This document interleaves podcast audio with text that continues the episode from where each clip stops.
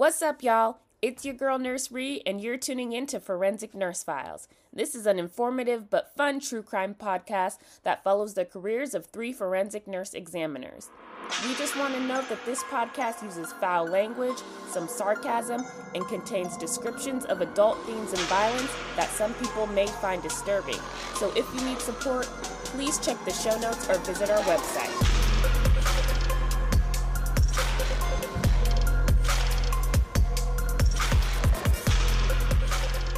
Hey guys, it's Nurse Ree, and today I'm going to talk to you guys about one of the most important types of cases that we see in forensic nursing. And I say it's one of the most important types of cases because sexual assault cases really framed the way for forensic nursing. There's not a forensic nurse program out there that doesn't see sexual assault patients.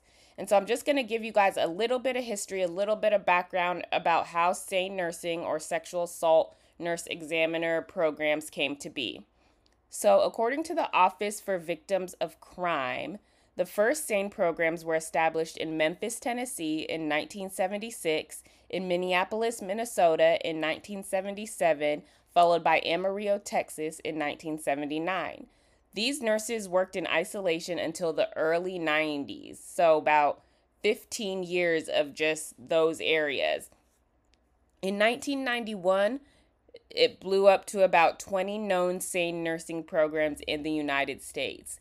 So, nurses saw that services to victims of sexual assault were inadequate and were not equal to the high standards of care provided to other emergency department patients. Sexual assault patients have specific concerns about contracting sexually transmitted diseases and becoming pregnant, amongst other things. So, nurses led the effort to provide better tailored services to victims seeking care after a sexual assault. Then, in 1992, the International Association of Forensic Nurses was formed at a meeting of SANES at the University of Minnesota in Minneapolis. The formal organization of these nurses led to significantly better communication and collaboration among these concerned professionals. As a result of their efforts, forensic nursing was recognized as a nursing subspecialty by the American Nurses Association in 1995.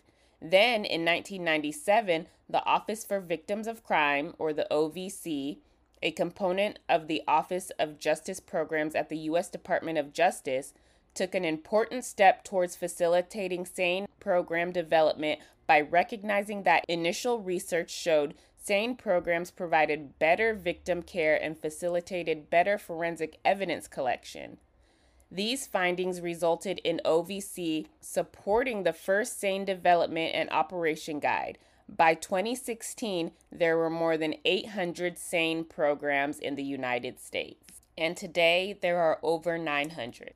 And so there is an increased demand for SANE nurses as sexual assault cases are on the rise and emergency departments become more and more overwhelmed. In our intro episode, we talked about how you can become a SANE nurse if you're interested. Um, what you need is to already be a registered nurse, and then there are courses you can take. You can take the SANE A and SANE P, um, A standing for adult and P for pediatric. There are courses that you take and then examinations for each of those so that you can become certified. Okay, so let's get into it. So, per the CDC, the definition of sexual violence is sexual activity when consent is not obtained or freely given. Sexual violence can occur in person, online, or through technology, such as posting or sharing sexual pictures of someone without their consent or non consensual sexting. And so, ladies and gents, all those unsolicited dick pics y'all be getting and sending, that is sexual violence. And so, there are many forms of sexual violence that I'm to list off for y'all, but just for today's episode, we're just to talk about sexual assaults. So, there is rape or sexual assault, child sexual assault and incest, sexual assault by a person's spouse or partner, unwanted sexual contact or touching, sexual harassment sexual exploitation and trafficking, exposing one's genitals or naked body to others without consent, masturbating in public, watching someone engage in private acts without their knowledge or permission, and non consensual image sharing. So let's talk a little bit about consent. And y'all know if Nurse Joy was here right now, she'd be going crazy talking about consent is cool and mandatory. But so according to RAINN, which is the Rape, Abuse and Incest National Network, consent is an agreement between participants to engage in sexual activity. Consent should be clearly and freely communicated. A verbal and affirmative expression of consent can help both you and your partner to understand and respect each other's boundaries. Consent cannot be given by individuals who are underage, intoxicated, or incapacitated by drugs or alcohol, or asleep or unconscious. If someone agrees to an activity under pressure of intimidation or threat, that isn't considered consent because it was not freely given. Unequal power dynamics, such as engaging in sexual activity with an employee or student, also means that consent cannot be freely given. So, consent is more than just a yes or a no. It should be a dialogue about y'all's desires, your needs, and whatever level of comfort you have with different sexual interactions. And so I just want to reiterate one more time consent must be freely given and informed, and a person can change their mind at any time. So if you start engaging in sexual acts with someone and you suddenly feel like you don't want to do this and you revoke that consent, if they continue, that is now sexual violence and that is punishable by the law. And so, you guys, I feel like we touched on this back in our domestic violence series, if I can remember correctly, but being married or being in a relationship does not give implied consent. You or your partner still have to get consent from each other before engaging in sexual acts. Nobody is anyone else's property. So there are so many reasons that SAs are not reported, and victims may choose not to report to law enforcement or even tell anyone about their assault for so many reasons. Um, some of the most common reasons can include a fear of not being believed, being afraid of retaliation, shame or fear of being blamed, pressure from others, distrust towards law enforcement, or a desire to protect the attacker for other reasons. And I just want to make it extremely clear for those of you who are listening who may be victims victims are never at fault. So, choosing to violate another person is not about drinking too much, being on drugs, trying to have a good time, getting carried away. And it's not about the clothes someone's wearing, how they were acting, how they were talking, or what type of relationship they have with the person who abused them. Somebody is actively making the choice to violate another person. And that is so key because a lot of times victims will come in and they'll feel like they did something wrong, but it is never the victim's fault. And so, if y'all listened to the last episode, you heard me rant a little bit about the struggles we face in dealing with law enforcement sometimes and whether or not they believe the victim in the series of events or the story that the victim's telling. Here lately, I haven't run into any issues. It's been really, really great with the officers that I've come in contact with. But every now and then, you do encounter um, those officers who are a little reluctant to believe. And the downside of this is that we can't run a kit without authorization from those officers. Well, technically, we can do the kit. It's just that law enforcement's not going to come pick up the kit and they're not going to take the kit to the crime lab to be processed. So there has to be a case number and there has to be authorization in order for these series of events to happen.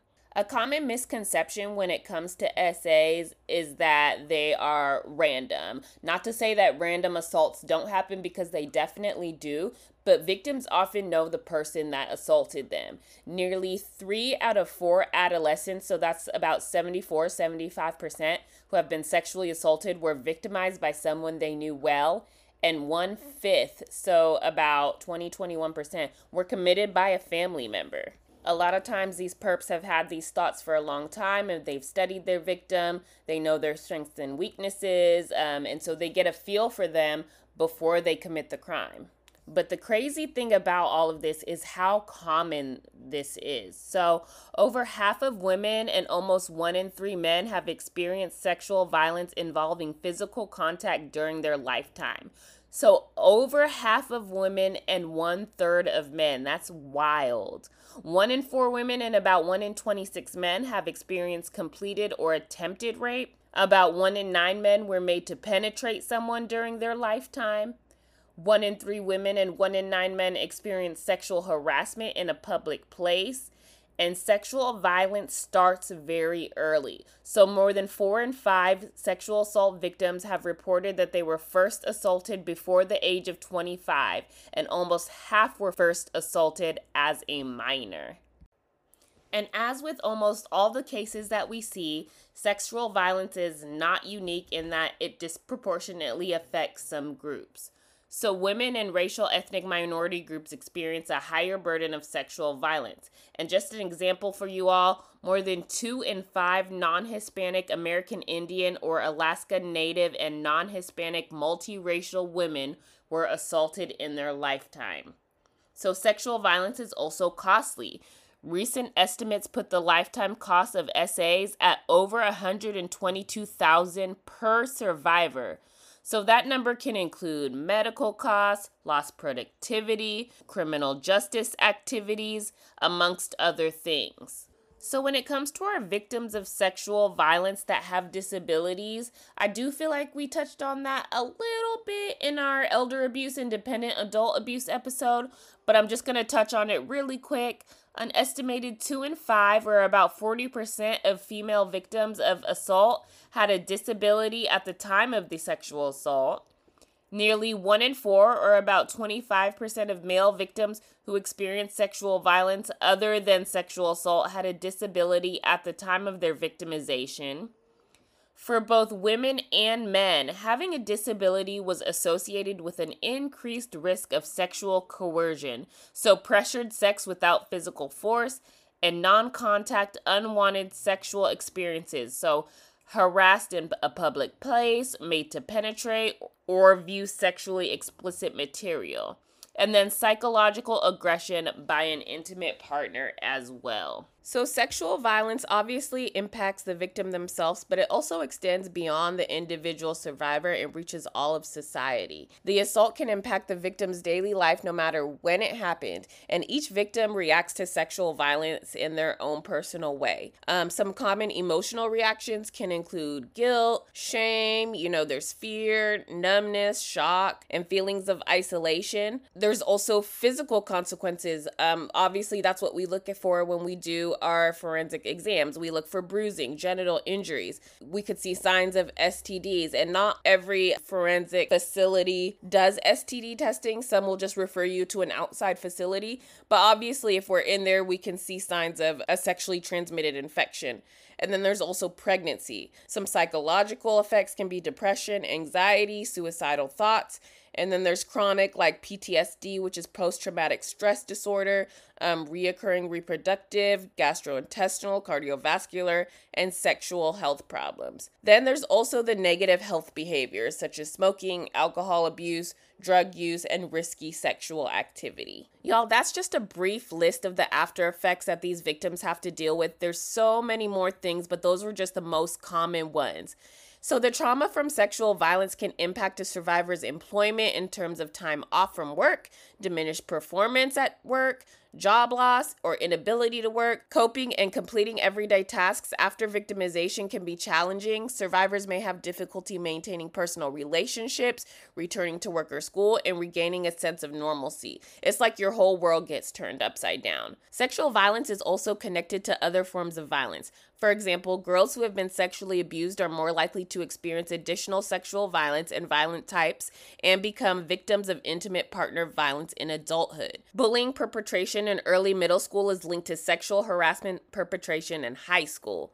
The impact of sexual violence extends beyond the individual survivor and reaches all of society, as I said before. So here's how it does that the impact on loved ones. So, sexual violence can affect parents, friends, partners, children, spouses, coworkers, and the survivor themselves.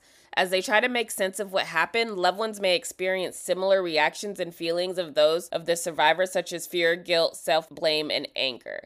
And I can tell you guys countless times that I've had a victim come in and I'm, um, you know, I'm assessing and I'm getting ready to do my exam, and their family member or friend is just in tears, can't believe what happened.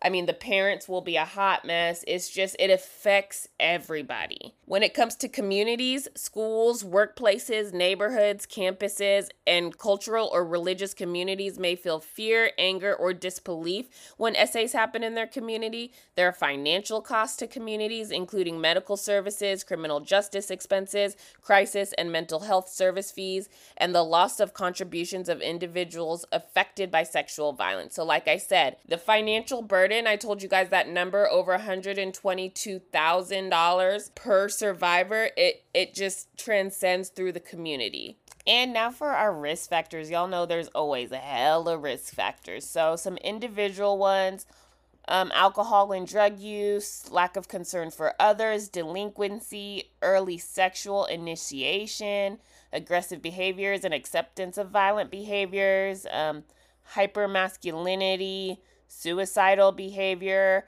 hostility towards women, some relationship ones, a family history of conflict and violence, emotional unsupportive family environment, a childhood history of physical, sexual, or emotional abuse, um, poor parent child relationships, particularly with fathers, uh, involvement in a violent or abusive intimate relationship.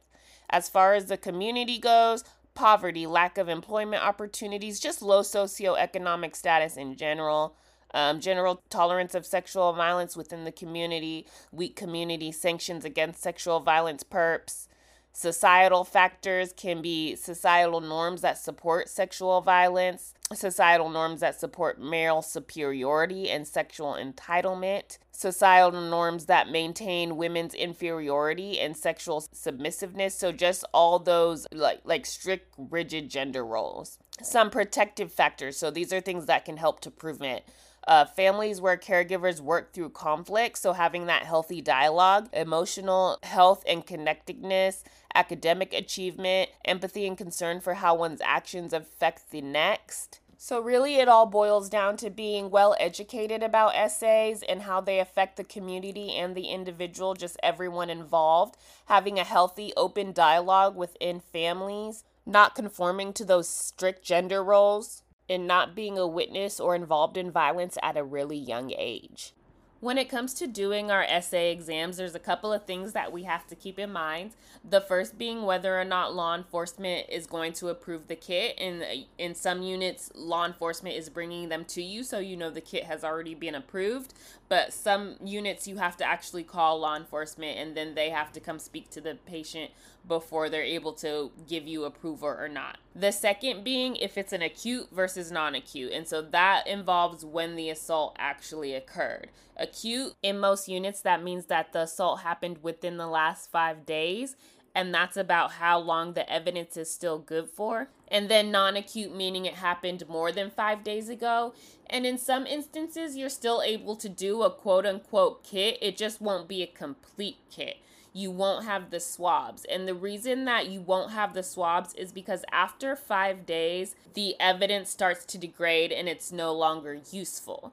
Um, however, you still might be able to collect photo evidence. So you might still see any kind of physical injuries, um, and those can be documented as well. And again, it's always up to the patient. You just give them the information, and if they decide that they want to proceed, then you proceed. So then we'll also notify whatever agency we see fit that needs to be notified. So law enforcement is probably already notified by this point. If not, we notify them. And then if the patient is a minor or they're a minor that has witnessed an assault and is not necessarily the victim, we'll notify DCFS. We also always want to make sure that our victim is waiting the least amount of time possible. So it kind of depends on what type of unit you're in um, or you're going to. If you're in a place where law enforcement is bringing the patient to you, then there might be less of a wait time unless you're backed up in the amount of kits that you have to do. Um, but if they're coming through the ER and then you still have to notify law enforcement and go through that whole process, You want to try to get that ball rolling as soon as possible because the longer a patient has to sit in the ER and wait for these services, the more likely they are to what we call elope, which just means to leave without getting the exam done and not report. Once the victim decides that they do want to go through this process, they have the choice whether or not to have an advocate. Some places call an advocate automatically and do not give a choice, and then the victim has the choice of whether or not they want the advocate to be present with them throughout the process. Um, and then some places they ask the victim beforehand, is this something that you would be interested in? So advocates provide emotional support. They give them a lot of information. They give them referrals. Um, they will take the hotline call. Then they'll come meet them at wherever, if say whether it be the hospital or the forensics unit, if it's separate from the hospital. They can explain the legal process to them, and they can help them with basic needs like safe housing or maintaining employment employment, they really empower the victim to make informed decisions and assure them that their voices are being heard. Then we would start getting into the actual exam itself. So, first we would get consent, and then we would start the interview process. And depending on where you are, once again, your process might be a little bit different. So, you might be in the room with the patient, with law enforcement, with social work, or whoever else, an advocate whoever else may need to hear the interview might be present in the room, or you might be in an institution where it's just the nurse and the victim in the room, and whoever else needs to see the interview can be watching from another room. The interview may or may not be video and audio recorded, and then that is included in the kit, and law enforcement is able to take that to the crime lab with them.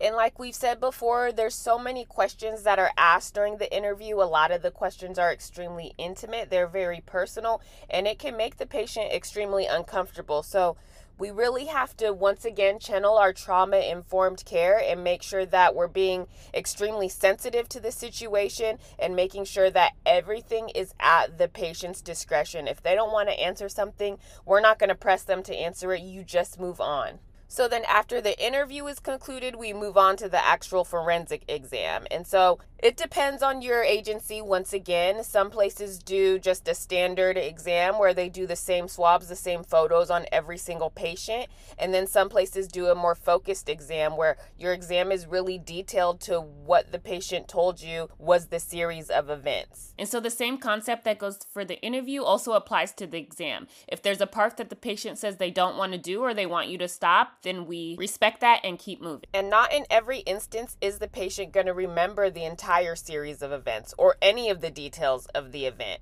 And so, in that instance, we have what's called a loss of awareness protocol. And when that happens, it's just a generalized exam, and there's multiple areas on the body and the genitalia that we're going to take photos of and swabs of. And that's just a standard protocol.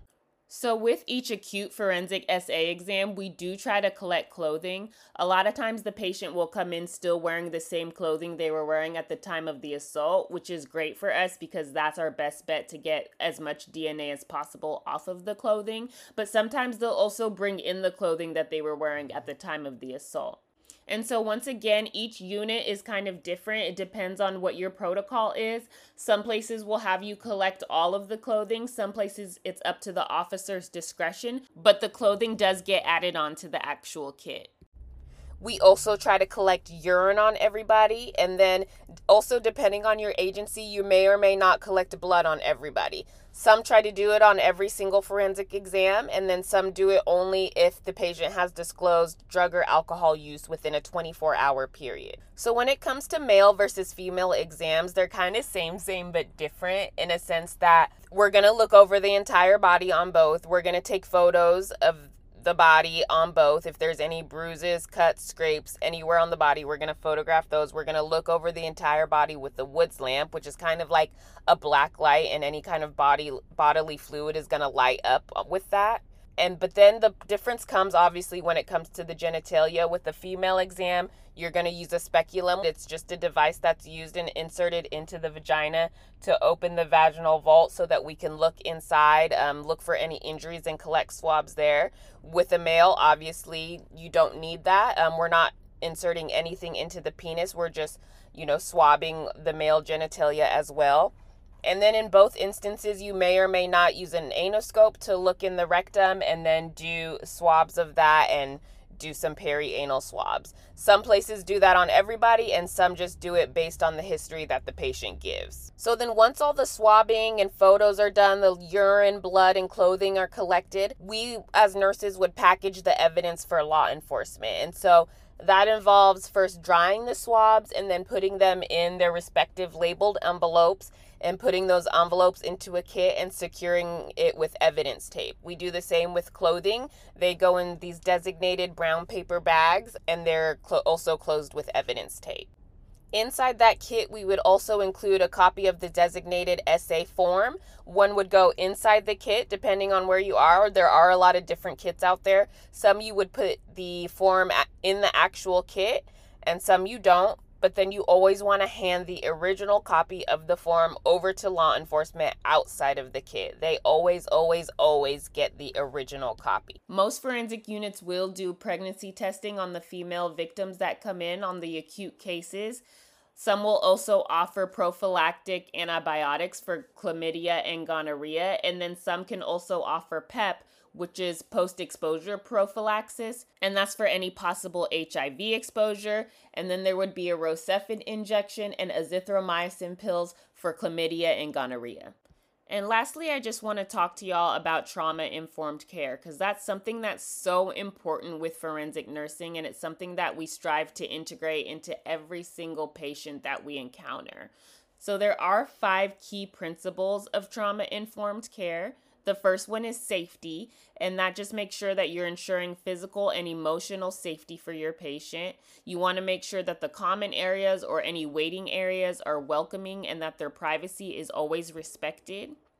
The next one is choice. So you want to make sure that the patient has choice and control. And so that's why I said if there's a question they don't want to answer or there's a part of the exam that they don't want to do, then we always respect that and we just move on because the patients are provided a clear and appropriate message about their rights and responsibilities, and we want to make sure that we adhere to that every single time. The next point would be collaboration, and that kind of ties back into choice. But you're making decisions with the patient and sharing the power. You have to make sure that they're provided a significant role in planning and evaluating the services that are being provided. The next one is trustworthiness. So you want to make sure you're being clear and consistent about what you're going to do and respecting the patient's interpersonal boundaries. And then the last point is empowerment. And that one's really important. You really want to prioritize empowerment and skill building within the patient and make sure that you're providing an atmosphere that allows them to be validated.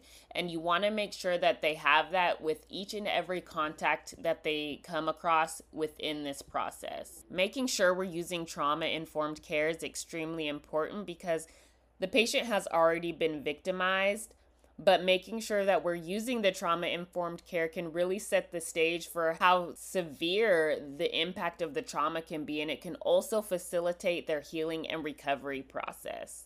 Once again, y'all, thank you for tuning in to Forensic Nurse Files. Make sure you follow us on Instagram, Twitter, and Facebook. We would really appreciate it if you could take just two seconds to give us a rating. But until next week, y'all stay safe, and we'll catch you on the next episode.